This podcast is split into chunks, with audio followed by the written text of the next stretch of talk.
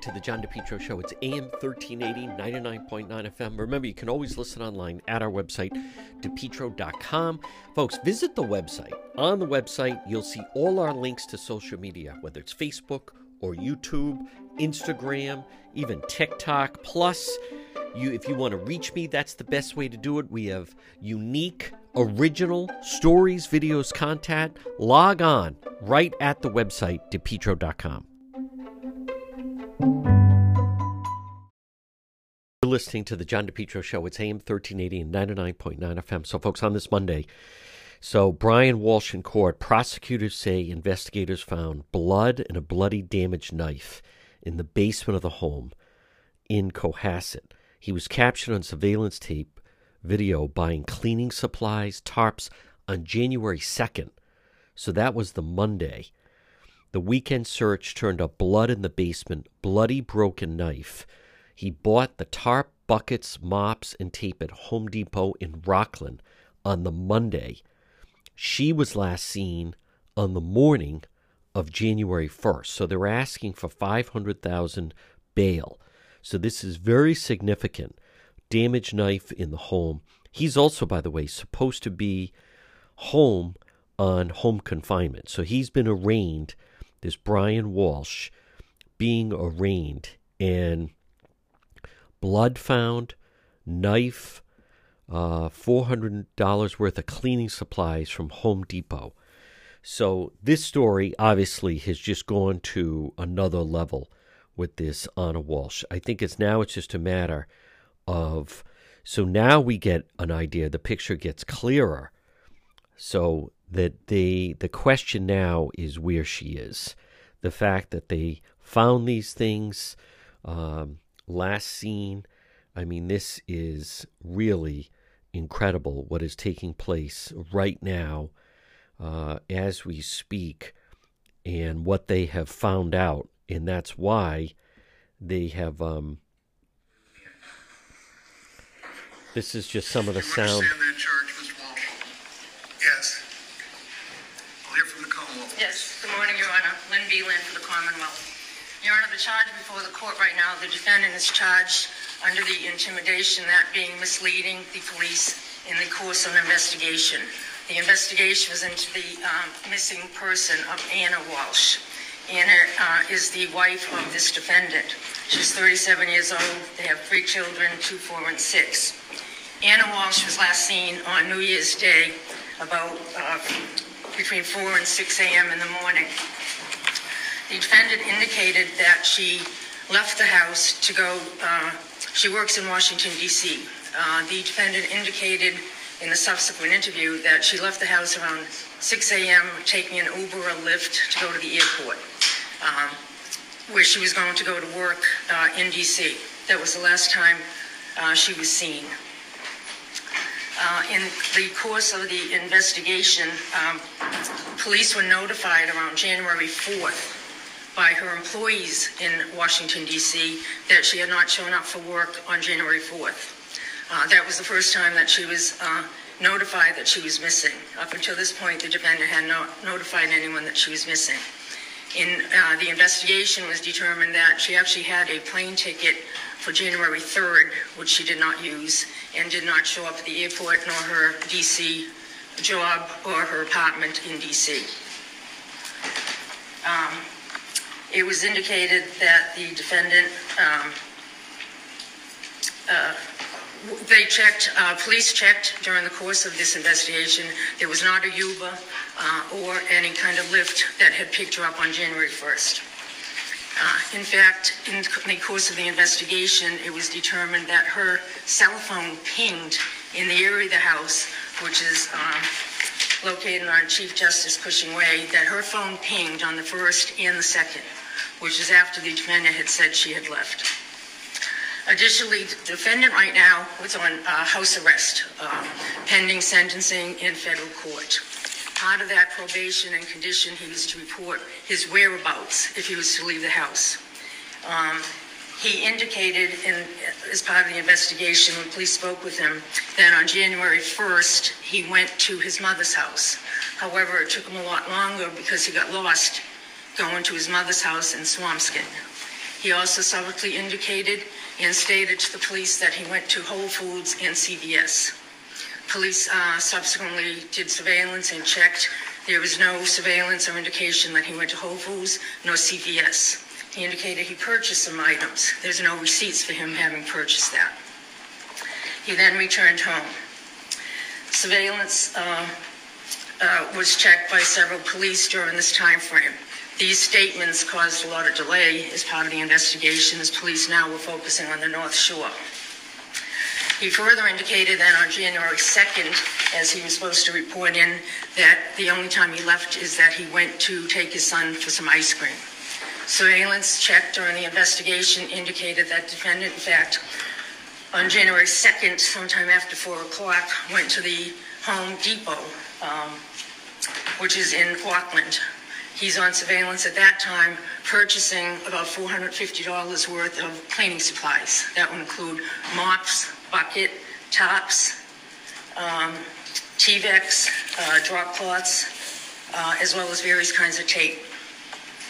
Uh, he's on surveillance at that time uh, on January 2nd, even though he said he never left the house. Uh, police obtained a search warrant and actually searched the house um, with crime scene services. During that time, they found blood in the basement. Um, blood was found in the basement area, as well as a knife, which also contained some blood. Um, could you repeat that last? I missed it. Yes, uh, in the basement, uh, crime scene services uh, recovered and found blood in the basement area in a section of the basement. There was also a knife that was found. On the knife, there was also blood, uh, and part of the knife was damaged. Your Honor, um, these various statements caused a delay uh, in the investigation to the point that during the time frame when he didn't report his wife and gave various statements, that allowed him time to either clean up evidence, uh, dispose of evidence, um, in causing a delay. Uh, as of this time, uh, Ana Walshe has not been found. Um, so because of that, the Commonwealth is asking 500,000 cash bail.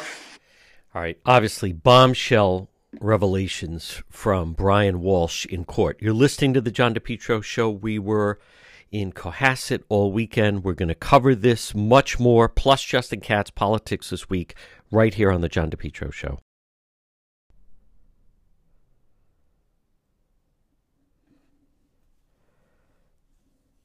Next time you have an emergency, think AtMed Urgent Care. Two locations, 1524 Atwood Avenue, Johnston. That's right in the Atwood Medical Center.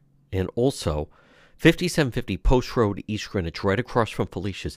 AtMed Urgent Care, when you have an emergency, they specialize ambulatory medicine. They provide immunization, school, and sports physicals.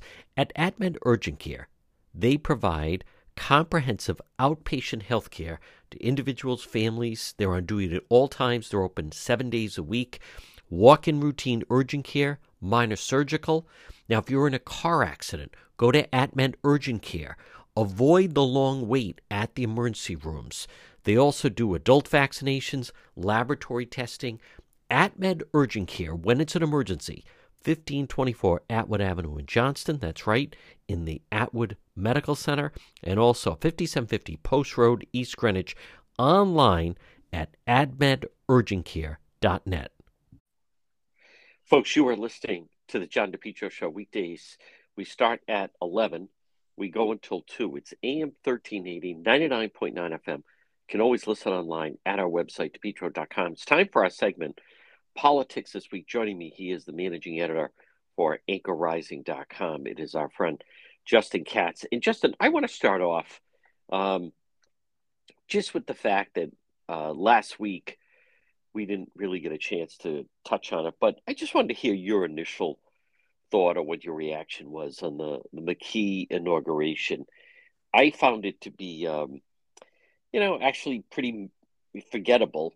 Um, there's just it's so like going through the motions and they you have the big pop and circumstance but in the end it you know i don't know if it was at the con- because it was at the convention center i think maybe part of it is because he's actually not new he's been on the scene and already been governor for whatever it was 18 months but um it, it's just um you know just seemed like more the same and like a I, am just so glad I actually didn't go there physically because it just seemed like just such a ho hum affair.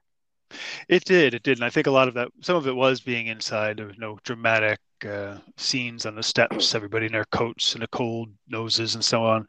Um, that that was part of it, and part of it, I think you're right. It's it's it's a strange situation where he's not new, but he's new. You know, it's kind of like that. But but more than that, it just seems he's not an inspiring person. He's not a dramatic figure. He's not going to do anything big. He's not the the one the line that jumped out of me at me at the coverage was he he said Rhode Island this is our time. This is our moment. It's our turn as if you don't have to do anything as a state to make things better. You just it's just your yeah. turn. Yeah, things will come around. We just have to sit and wait and things will come back. And I think that that kind of sums up McKee's whole approach to me, and I think that that carries over into the presentation of something like an, an inauguration. You also wonder, Justin, if it almost seems a little outdated. You know, there was a time, excuse me, when when when maybe when this started, when people didn't have the access to the political leaders of, of their time. So therefore, an inauguration speech, um, granted tradition, I'm not saying, but it, it's you know, this is someone that they had to take time, put this together, um, try to give this rousing speech. There was certainly nothing dramatic there, but I almost think it's it's kind of outdated, and it was maybe more at a time that when you didn't hear from the leaders as much. So when they they did give a speech like this, it truly was newsworthy, and it gave people an indication, you know, of where things were, were going as far as priorities. Right. Well, I mean, a lot of news we see today it, it jumps out at you that it's it's constant. It's every second of every day on. I mean, even beyond cable news, for example, you've got Twitter and social media. News is just constantly flying. Uh, whereas before, you know, the newspapers would probably print the whole speech, so it was you know a bigger affair. It seemed like actual information. Some of that though is a choice. I mean, a, a if a if a governor wants to accomplish something, uh, they can make and they can plan things so that the inauguration is a big unveiling moment. For example, um, I don't I don't know many of the specifics, but I I think I heard more news about Governor DeSantis's inauguration in Florida than about McKee's in, in Rhode Island. And that's because DeSantis is doing things that are interesting. And so if if if McKee were doing something, he could make a bigger deal of it. Of course, you know, it's there's so many more options for reaching reaching the public, as you say, and for the public to find out about what's going on in government. That an inauguration or a large speech is not quite as momentous as it once was. Folks, again, our segment is politics this week. With me is Justin Katz, managing editor, anchorrising.com. Now, Justin, on the other side, something I, I just view this as Governor McKee's got some problems on the horizon, and then and and some of them are in the you know not in not too distant, but one of them is immediate, and that is this this situation with his housing secretary. Now, I don't know this Josh Saal. Um, I did, had never heard of him prior to just some of the problems um, that happened with the activists on the the front of the state house as the homeless or activists, homeless advocates was really sleeping out. But he seems to be under the gun. And I, I just think it, it's they're like one more homeless controversy away from Governor McKee like kicking this guy off the ship.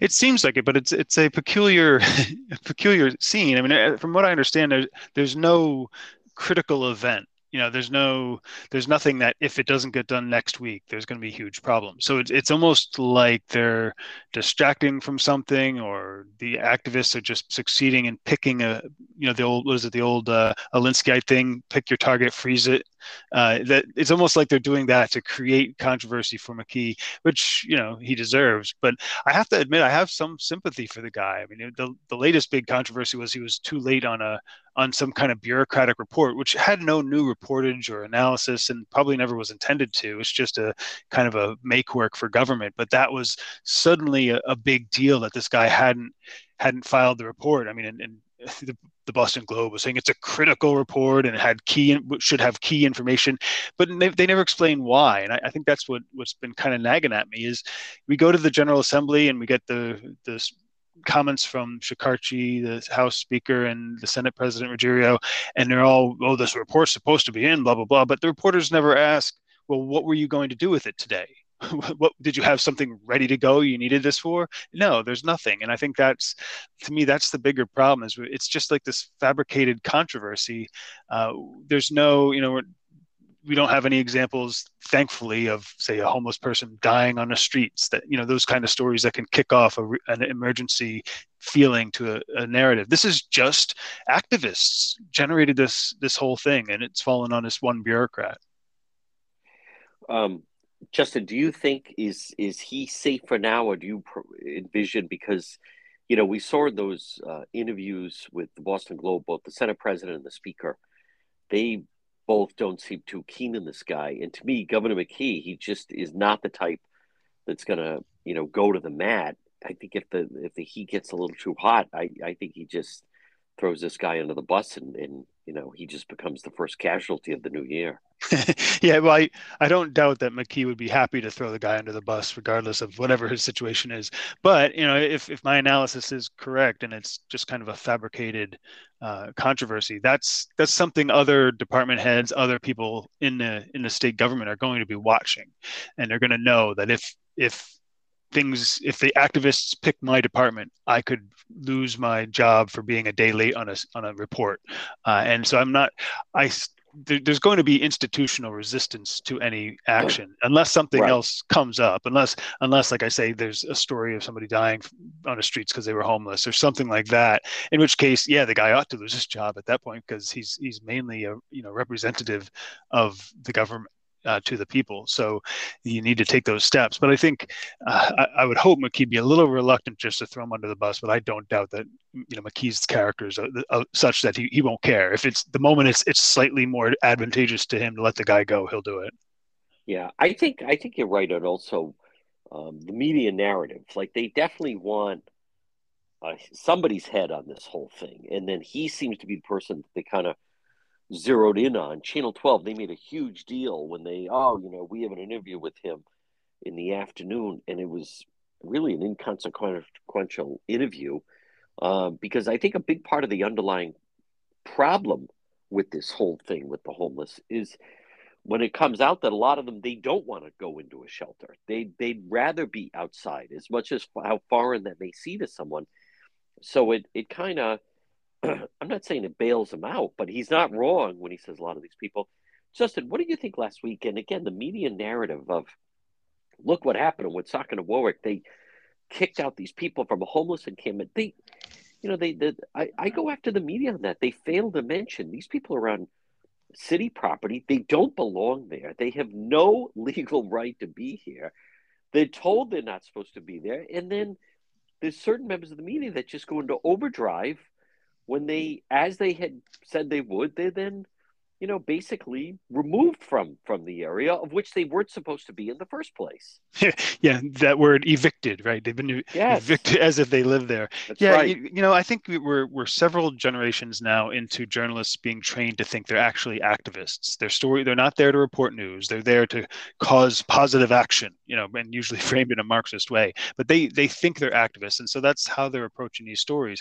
And it seems almost like it's related to the old, you know, the, back to the McKee inauguration conversation. I mean, in the once upon a time, the journalists were saw themselves as creating stories for the you know the working people who went home and they needed the news and they opened their newspapers that was who they were thinking of when they wrote stories and you tell the story very differently then then then you are talking about uh, homeless people vagrants and hobos you know in in the public parks you know are children in danger you know those were the stories they might have written then. But now they think they're activists. And so they they generate this huge controversy over over apparently very little. I mean we we spoke some weeks ago about how the, the count of how many homeless people are in Rhode Island. It's it's 500. Where, where'd you get the number? I don't know. We just plucked it out of the air. We just know because we're the activists. Uh, that's that's really not you know there's there's no indication that there's a crisis, but they're generating one, and it, they they have to ha- they have to have some kind of consequence to prove that they were efficient journalist activists and so they've they've targeted this guy Saal and, and he's gonna he might he's gonna have to take the fall to be the action that they took and and it's it's it's true you never get that other side of the story whether it's general assembly what are you going to do with that report when you get it or what are the consequences of these people living in a, a on public property like this? Does that have a consequence? What's going on? Let's let's somebody send somebody out to san francisco to see what's going on out there. They're much farther down this road than we are. That's the kind of stuff you you would get if their audience were you know if they were trying to inform just regular working people. Folks quick break. Much more hit politics this week. Justin katz managing editor anchorrising.com right here on the john depetro show.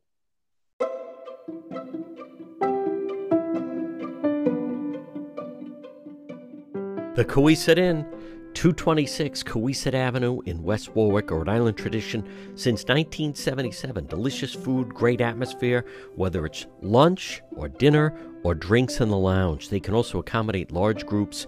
A great meal, a feast is waiting for you at the Cowesett Inn. Stop it and see them all year round. 226 Cowesett Avenue in West Warwick. They're waiting for you at the Cowesett Inn.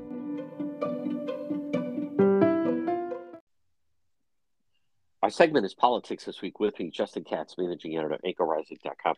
Justin's next story, it's kind of comical to me, but David Morales, he is a rep in Providence. He is come right out. There's more and more of them, as a matter of fact. He he's a socialist. Uh, listed as a Democrat, but he's not ashamed to say or not hiding the fact he's actually a socialist. And also, the head of the Providence City Council, Rachel Miller, she's another one that uh, they, they they are described as Democrats, but they're actually socialists, and they they do a decent job in trying to again work over the media, give them the idea that oh no, I'm just like a Democrat, but actually, at first opportunity, they they don't hesitate to try to move into that their true beliefs, which is of socialism.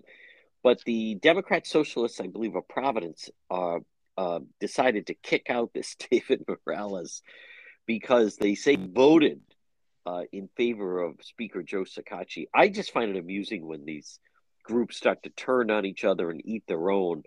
Uh, the the political co-op ran into a problem with they, you know, they kicked out that um, just the uh, Brandon Potter because then this is another situation. He was someone that went along and voted for the speaker. But I wanted to hear your thoughts on this. Well, it is it is humorous. It is you know they mm-hmm. they will eat their own, and in a way we can take some comfort that when these people actually get into office, they do start to moderate because suddenly you know they have some responsibility and the pressures start to apply, which which means to some extent our, our system is still working. But this the story to me comes comes back almost to the presentation again in the news media. I mean we talked about the uh, the presidential candidate who called himself a doctor but but never wasn't actually a doctor. Um, not the president the, the government gubernatorial candidate. And it's, it's something similar. You know you, you never get the hard questions like okay so Mr. Representative Morales, you say you're a democratic socialist. What does that mean exactly? What do you want to do? What's right. what do you think of this? Are you aligned with you know these far left governments that are in in Venezuela that are destroying the country? You know that kind of stuff. You never ever get those kind of questions. It's almost like socialist is allowed to just be out there as this fluffy word that nobody really knows what it means. Uh, and I, th- I think that goes back to the, the journalists' just instincts. You know, if if uh, you know, they gave Morales, you know, paragraphs and paragraphs to talk about his his his what he's accomplished and his goals. And they all right. very flowery but there's really no you know well what either way what did you do to betray this group? Why do they oppose the speaker? What are, what's their message? You don't get that because it's so extreme. Uh, and you don't get any you don't get any digging into his beliefs to find out whether he's extreme. You just get this kind of this kind of fluffy coverage which is why you know it, that that kind of bias, as we've discussed before with TR Mac and others, you know, you, you run as a progressive, and and you're not only you guaranteed some uh, some positive coverage, but you it's just a fun experience because you're going to get that positive coverage. It's going to be all glowing. Everybody's going to try to make it sound okay for you. Whereas if you flip that and in the other direction, it's all, you know, oh, why are you even associated with this radical group anyway? You know, uh, you a conservative doing the same would, would get almost no credit for for bucking that far right group. They'd the association and what the group actually believed and all that that would be played up. So that it would be dra- dramatic. And that you know just goes back to the journalists being activists these days. You know they um there was also uh, justin katz.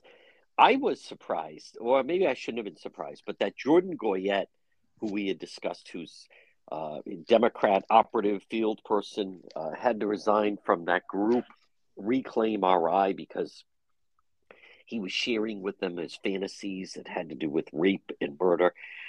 There was really no coverage of that. Yet, mm.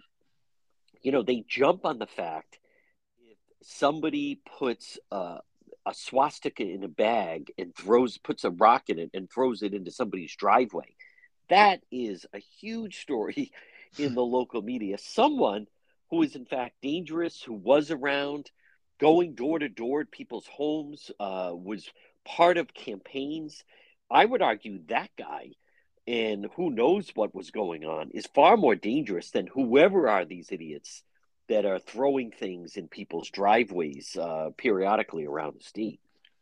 Yeah, you do. Uh, you, do get the impression that they're. I, I mean, I got in a, a spat with um, with the uh, uprise uh, guy, Steve oh, Ahlquist, yeah. and just just because they're they're oh flyers thrown in some, I think it was East Greenwich neighborhoods or something like that. North Kingstown. You North Kingstown, yeah. yeah. I mean, if you look at it, who benefits from this? It's not. Right. It's not far right radicals. It's not like there's where all of us white folk are just chomping at the bit waiting for the call. I mean, it's it's just a ridiculous and insulting insinuation. Who benefits are Uprise Rhode Island or That's the progressives right. or or these you know these activist identity politics groups that with multi-million dollar budgets they they've got to fundraise. They've got to be able to say look flyers in North Kingstown. Uh, that's it's so it's really just to their benefit.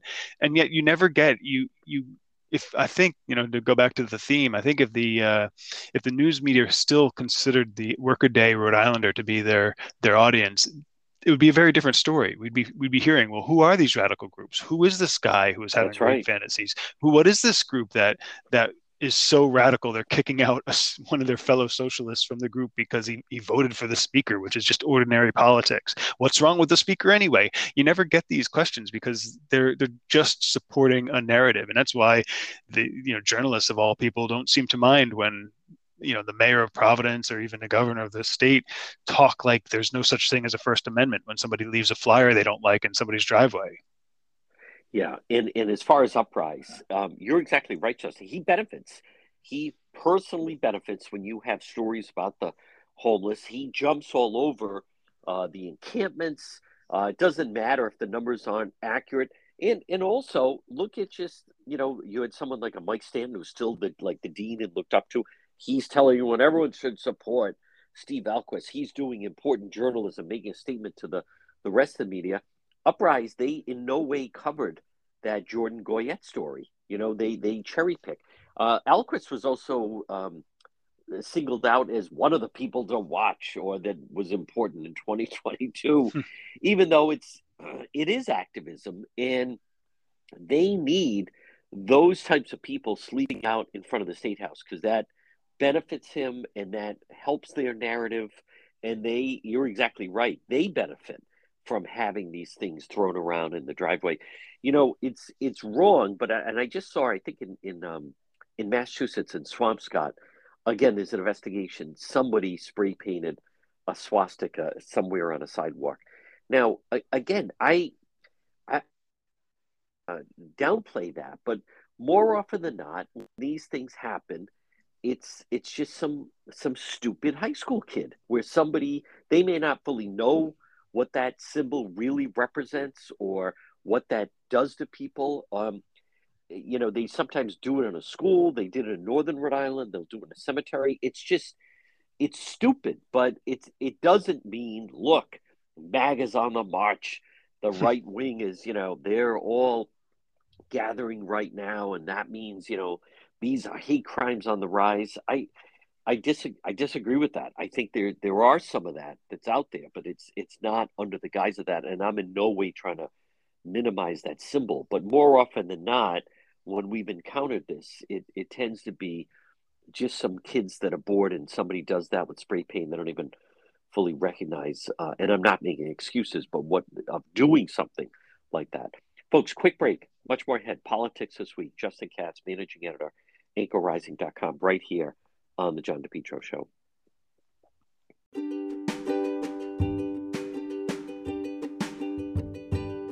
Propane Plus in Rhode Island for all your propane needs. Call them 401 885 4209. In Massachusetts, you can reach them at 508 252 3359. Propane Heating and Cooling. It's Propane Plus. Their team's been there three generations. They're available 24 7 for service and delivery, and they plan on serving you for a long time to come. They offer online billing, ability to schedule a service delivery at the click of a button, and remember, all customers receive a free safety inspection on their equipment. It's Propane Plus, and remember with propane, it's affordable, sustainable, equitable, good for the environment, and now it's renewable. Call Propane Plus today at 401 885 4209. In Massachusetts, call them at 508 252 3359. They're very easy to navigate website. It's propaneplus.com. Propane Plus. Call them 401 885 4209. Our segment is Politics This Week. With us is Justin Katz, managing editor at anchorrising.com. Now, Justin, we, lo- we talk local politics, but I would be remiss, and I am curious your thoughts as the events that played out last week and then now that has resulted that Kevin McCarthy is, in fact, the Speaker.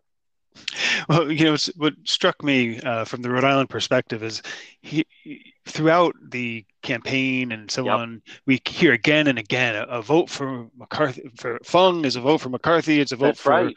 Trump. First it's a vote, vote for the. It's gonna be for Kevin McCarthy. It's going to be a MAGA vote, you know, and and then here you go, and what's happening? The the farther right members of the of the Republican caucus in, in Congress are fighting McCarthy because he's too moderate, to whatever, uh, and and so that it, it, it goes to show how poorly served we are by the, the news media because they, they just construct this narrative which is just not true, and eh, arguably they deprived Rhode Island of an ability the ability to participate in maybe the most consequential vote of this Congress uh, session, congressional session, which was the Speaker. Fung would have voted for McCarthy. That would have been one more person on his side, getting him to the number he needs. Would have moderated the Republican Party, and if you're if you're a moderate person in Rhode Island, that would have been a better outcome than having another Democrat empty suit in in a minority party in Congress.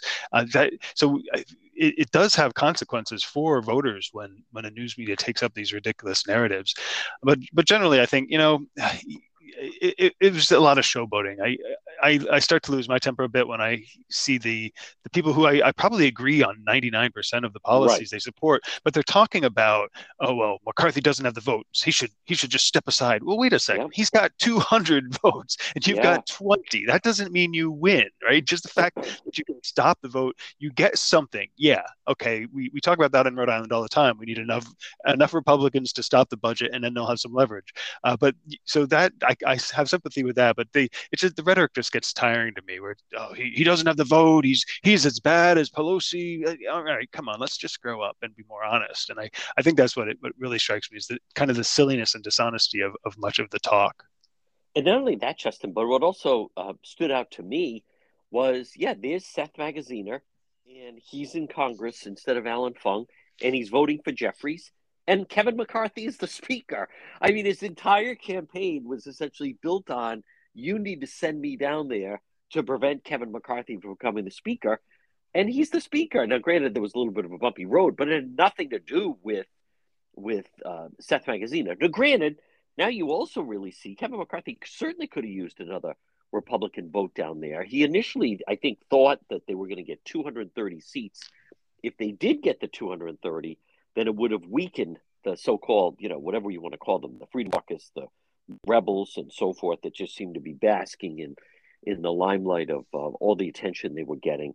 But in the end, that entire narrative that you and I listened all last fall that played out, that everyone just kind of went along with it, all those commercials, millions spent on commercials that all proved to be false.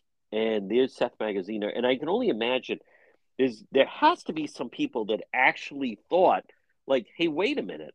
I voted for Magaziner because he told me he was going to block Kevin McCarthy from becoming the speaker. And now he is the speaker. So you know, we'll see how that plays out over the next two years. Now, Justin, we do have a new mayor in Providence. Brett Smiley finished up his first week.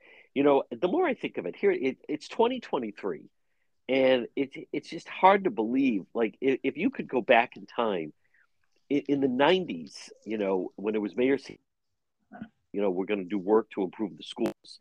Then Cicilline was talking about we're going to do the work to improve the schools. Then it became, then it became a usual Taveras, and then it was Elorza. It, it, it is just there's something about it. it. It's just so sad. It's like if you had something in your house that at this point was still broken and not working, you would just say, enough of it. Let's just get a new refrigerator or whatever it is that's always breaking and so forth, or get a new car that's always breaking down. It, it is amazing. His first act is he has to be with the parents because of the fact that the schools are, you know, gearing up for a battle with the teachers unions. Well, yeah, I, I mean, it was that that meeting he had with the parents was interesting. I mean, he does say he's going to you know, make it the best run city and so on, and the kids are focused, schools are focused, and all this stuff. Uh, a lot of a lot of talk, a lot of rhetoric, and not a lot of metrics. And but what struck me when he met with the parents is they were concerned about their quote their community school. You know it's not it's not just a school it's it's a community. And i think that's that's part of the problem is uh, the the the families have this sense almost like they're they're just the they're just the local playground or something. Yeah. And they're, they're not angry and that's that's the real problem. Well the politicians don't care. Politicians like when there's a problem they can pretend to solve. The activists don't care. The the unions definitely don't care that the schools are failing the students. Uh, they've got the everybody in their pockets. But what what has to happen is those parents have to be angry. They have to be telling the mayor, you go and you stop this union from hurting my children. You know, that's, but instead it's, oh, you know, the school's not so bad. The building's okay. It's a community. It's really not. No, no, it's a service government is supposed to be providing to your children and they're not doing it. They're harming your children for the rest of their lives for 30 years now. They harmed your future when you were a kid in the same school system. That's, that ought to be making people angry, but it doesn't because anybody who gets angry sees you can't fix it and leaves or goes to private school right. or charter school school. That's the problem. And so we'll see eh, for, for if Smiley's going to do anything, eh, it's going to ha- it's it's good that he's reaching out to parents. I, I mean, eh, that's kind of step one. You need to build a constituency. But if if it's just hey, I'm here for you. Hey, you can call me up. We're going to have listening sessions for the next four years. Then, all right, whatever. It's not going to solve anything because the parents don't know they, they don't know what they're what they should be getting they don't know what the problems are but if Smiley builds up this sort of rapport with with a group of parents and then leverages that in the future, that could be a good thing. So we'll see. Um, as I said last week, I'm skeptical that Smiley's actually going to do much of anything. I think when it comes down to it, his kind of pro- progressive leanings and personal ambitions are going to override any actual good he might do. Um, he won't actually take the the hard steps that, surprisingly, even Jorge Elorza was willing to do a little bit. Um, but but we'll see. You know what I'm anxious to see, Justin Katz? And again, folks, our segment is politics this week. With us is Justin Katz, managing editor anchorrising.com. Is over the next six months, uh, you're going to start to hear Republicans are running for president in 2024. That they're going to start to uh, make the you know make them uh, much more interviews out on the campaign trail. A little bit quiet right now, but as we start to move into into the spring and then in the summer, you're going to you know see Mike Pompeo out there. You're going to see Governor DeSantis. Those two individuals, what I think is going to be interesting, Justin, is they are openly going to war against the teachers' unions. Governor DeSantis doesn't even mince words. Mike Pompeo, uh, former head of the CIA, um, Secretary of State, he has openly challenged Randi Weingarten to a debate, and is basically almost like trying to grab the mantle that he is like her biggest nightmare, and she is the one that has to come down. He he uh, gave a speech and where he was saying she is the biggest threat to the country. So my point is, I'm curious to watch the dynamic locally because that is AFT. That's the teachers union that is part of the, it's Providence, it's Pawtucket, it's Warwick, it's Woonsocket. I think it's Cranston as well. But you're going to see locally the press, to me, taking the union at their word that they they're just trying to be part of the solution and blah, blah, blah. And nationally, you're going to see people like Pompeo and DeSantis saying, these people are the problem. These people have to, you know, you have to go around them. They are not there to educate your kids. They're there to run lousy public schools and just continue to gouge the taxpayers. So I'm curious to see how that's going to play out as far as what we're going to be seeing locally compared to the national narrative. Yeah, that's a that's a great insight, and I think that one of the things that it highlights is for DeSantis in Florida, for Pompeo among Republicans and uh, across the country, there's a constituency for pushing back on the teachers' unions, and there's not one in Rhode Island because it's their effect and their influence is soft pedaled here, just like for progressives, right? And that's yep. there's a I, I think it's West Warwick. I'm sorry, I didn't I didn't look it up before the call, but uh, there's a teacher who's now going to court because yes. he thinks he was fired because he he wouldn't join the wouldn't union. Pay the union dues. We covered right. that with our legal analyst Tim Dodd. That's exactly right. Yeah, and I didn't see any coverage of that. I mean, or anything significant. That could be that should be a big story. And you know, I can tell you from just family experience that teachers do not understand they don't have to be part of the union and they don't they don't understand that the union the contract still covers them they don't understand any of that uh, and then they they feel threatened and they feel oh i might as well just stay in it and not disrupt anything that that's why i think that these these journalists who are act, progressive activists, many of them are unionized themselves. They're certainly sympathetic to unions anyway. Uh, they they don't want that story to be actually a, a matter of conversation because unions are evil. they are doing yes. real harm to real children, and it's undeniable.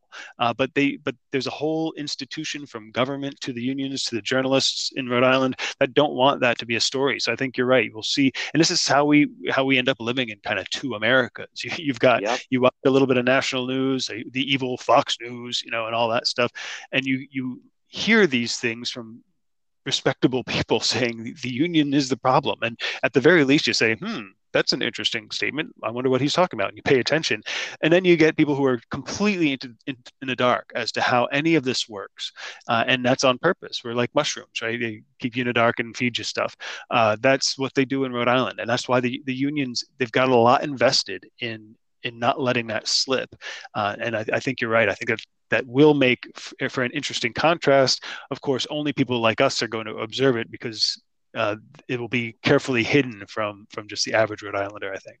And not only that, but I, I think they're afraid of them.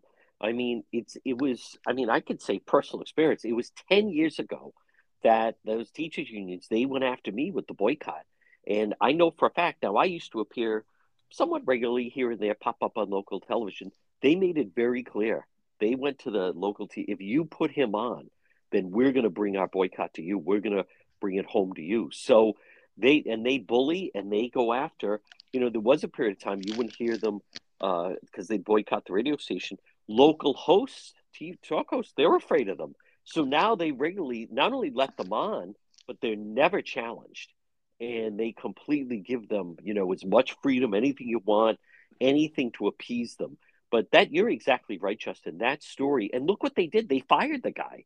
They basically fired him because he didn't want to pay his teachers unions. That's another example to me justin where they they use someone like that as an example.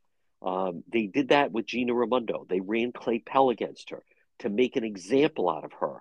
Many times it's not about the person. They want to just frighten anyone else out there.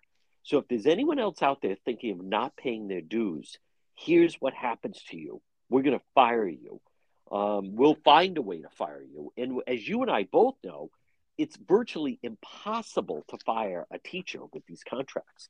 So, you know, that's another part of the hurdle that they managed to, you know, break because otherwise you've had teachers that remember that woman in Bristol? She was a second grade teacher. She got busted on a DUI driving to school in the morning. They couldn't fire her.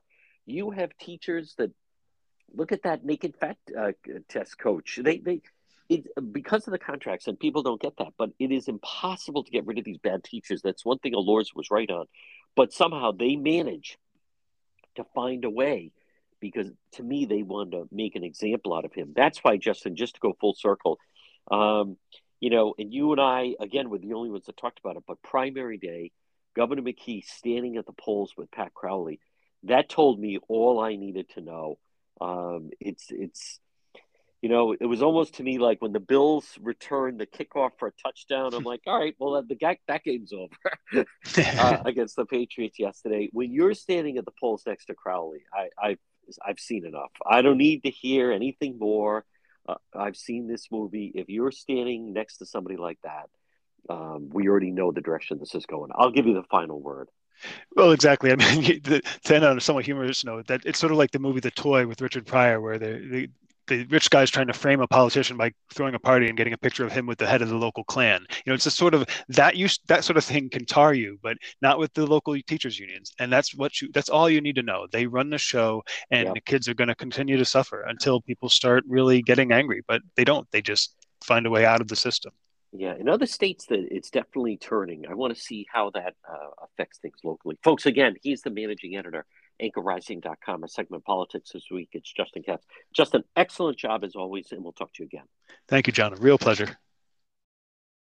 You're listening to the John DePetro Show. It's AM 1380 and 99.9 FM. So, folks, on this Monday, so Brian Walshe in court, prosecutors say investigators found blood and a bloody damaged knife in the basement of the home in Cohasset. He was captured on surveillance tape video buying cleaning supplies, tarps, on January 2nd. So that was the Monday. The weekend search turned up blood in the basement, bloody broken knife. He bought the tarp, buckets, mops, and tape at Home Depot in Rockland on the Monday. She was last seen on the morning of January 1st. So they're asking for 500,000 bail. So this is very significant. Damaged knife in the home. He's also, by the way, supposed to be home on home confinement. So he's been arraigned, this Brian Walshe being arraigned, and blood found, knife, uh, $400 worth of cleaning supplies from Home Depot. So this story obviously has just gone to another level with this Ana Walshe. I think it's now it's just a matter of so now we get an idea, the picture gets clearer so that the the question now is where she is. The fact that they found these things um, last seen. I mean, this is really incredible what is taking place right now uh, as we speak and what they have found out. And that's why they have. Um, this is just some of the sound. Yes. I'll hear from the Commonwealth. Yes, good morning, Your Honor. Lynn for the Commonwealth. Your Honor, the charge before the court right now, the defendant is charged under the intimidation, that being misleading the police in the course of an investigation. The investigation was into the um, missing person of Ana Walshe. Ana uh, is the wife of this defendant. She's 37 years old. They have three children, two, four, and six. Ana Walshe was last seen on New Year's Day about uh, between 4 and 6 a.m. in the morning. The defendant indicated that she left the house to go, uh, she works in Washington, D.C. Uh, the defendant indicated in the subsequent interview that she left the house around 6 a.m., taking an Uber or Lyft to go to the airport, um, where she was going to go to work uh, in D.C. That was the last time uh, she was seen. Uh, in the course of the investigation, um, police were notified around January 4th by her employees in Washington, D.C., that she had not shown up for work on January 4th. Uh, that was the first time that she was uh, notified that she was missing. Up until this point, the defendant had not notified anyone that she was missing. In uh, the investigation was determined that she actually had a plane ticket for January 3rd, which she did not use, and did not show up at the airport nor her DC job or her apartment in DC. Um, it was indicated that the defendant, um, uh, they checked, uh, police checked during the course of this investigation. There was not a Uber uh, or any kind of lift that had picked her up on January 1st. Uh, in fact, in the course of the investigation, it was determined that her cell phone pinged in the area of the house, which is um, located on Chief Justice Cushing Way, that her phone pinged on the first and the second, which is after the defendant had said she had left. Additionally, the defendant right now was on uh, house arrest, uh, pending sentencing in federal court part of that probation and condition, he was to report his whereabouts if he was to leave the house. Um, he indicated in, as part of the investigation when police spoke with him that on January 1st he went to his mother's house. However, it took him a lot longer because he got lost going to his mother's house in Swampscott. He also subsequently indicated and stated to the police that he went to Whole Foods and CVS. Police uh, subsequently did surveillance and checked. There was no surveillance or indication that he went to Whole Foods nor CVS. He indicated he purchased some items. There's no receipts for him having purchased that. He then returned home. Surveillance uh, uh, was checked by several police during this time frame. These statements caused a lot of delay as part of the investigation, as police now were focusing on the North Shore. He further indicated that on January 2nd, as he was supposed to report in, that the only time he left is that he went to take his son for some ice cream. Surveillance check during the investigation indicated that defendant, in fact, on January 2nd, sometime after 4 o'clock, went to the Home Depot, um, which is in Rockland. He's on surveillance at that time, purchasing about $450 worth of cleaning supplies. That would include mops, bucket, tops, um, Tyvek, uh, drop cloths, uh, as well as various kinds of tape. Uh, he's on surveillance at that time uh, on January 2nd, even though he said he never left the house. Uh, police obtained a search warrant and actually searched the house um, with crime scene services. During that time, they found blood in the basement. Um, blood was found in the basement area, as well as a knife, which also contained some blood. Um, Could you repeat that last? I missed it. Yes, uh, in the basement, uh, crime scene services uh, recovered and found blood in the basement area, in a section of the basement. There was also a knife that was found. On the knife, there was also blood, uh, and part of the knife was damaged. Your Honor, um, these various statements caused a delay uh, in the investigation to the point that during the time frame when he didn't report his wife and gave various statements, that allowed him time to either clean up evidence, uh, dispose of evidence, um, in causing a delay. Uh, as of this time, uh, Ana Walshe has not been found. Um, so because of that, the Commonwealth is asking 500,000 cash bail. All right. Obviously, bombshell revelations from Brian Walshe in court. You're listening to the John DePetro show. We were in Cohasset all weekend. We're going to cover this much more, plus Justin Katz politics this week, right here on the John DePetro show. It's getting cold already. This winter, keep your family, your employees warm with Matthews Oil Company. Call them today, 401 942 7500. Matthews Oil Company, 24 hour emergency service. For over four generations, they make it easy to keep your home comfortable and safe. Trusted oil delivery. Call Matthews Oil Company today, 401 942 7500. You can find them online matthewsoil.com. Matthews Oil, premier dealer Rhode Island, delivering the highest quality heating fuels. At Matthews Oil, they take pride providing reliable, affordable service for you and your family. Celebrating 90 years of service. Call them now. It's going to be a cold winter. Get that tank filled. Call Matthews Oil Company today. 401 942 7500. In an emergency, they offer 24 hour emergency service.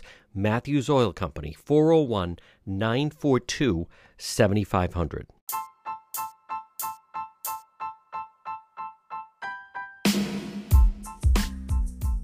Get the most of your outdoor space with Limitless Outdoors. Call today for a free quote 401 580 1852. Limitless Outdoors. They specialize in patios, walkways, steps. They did a fantastic job on my outside steps. Outdoor kitchens, landscape lighting, retaining walls, lawn installations, excavation. Call Limitless Outdoors today. Let's dream, build, and enjoy. 401 580 1852. Based in Smithfield, Limitless Outdoors. They also do indoor fireplaces or outdoor fireplaces.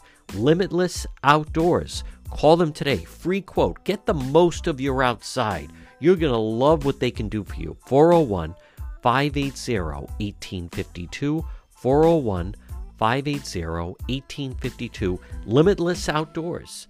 Dream, build, enjoy.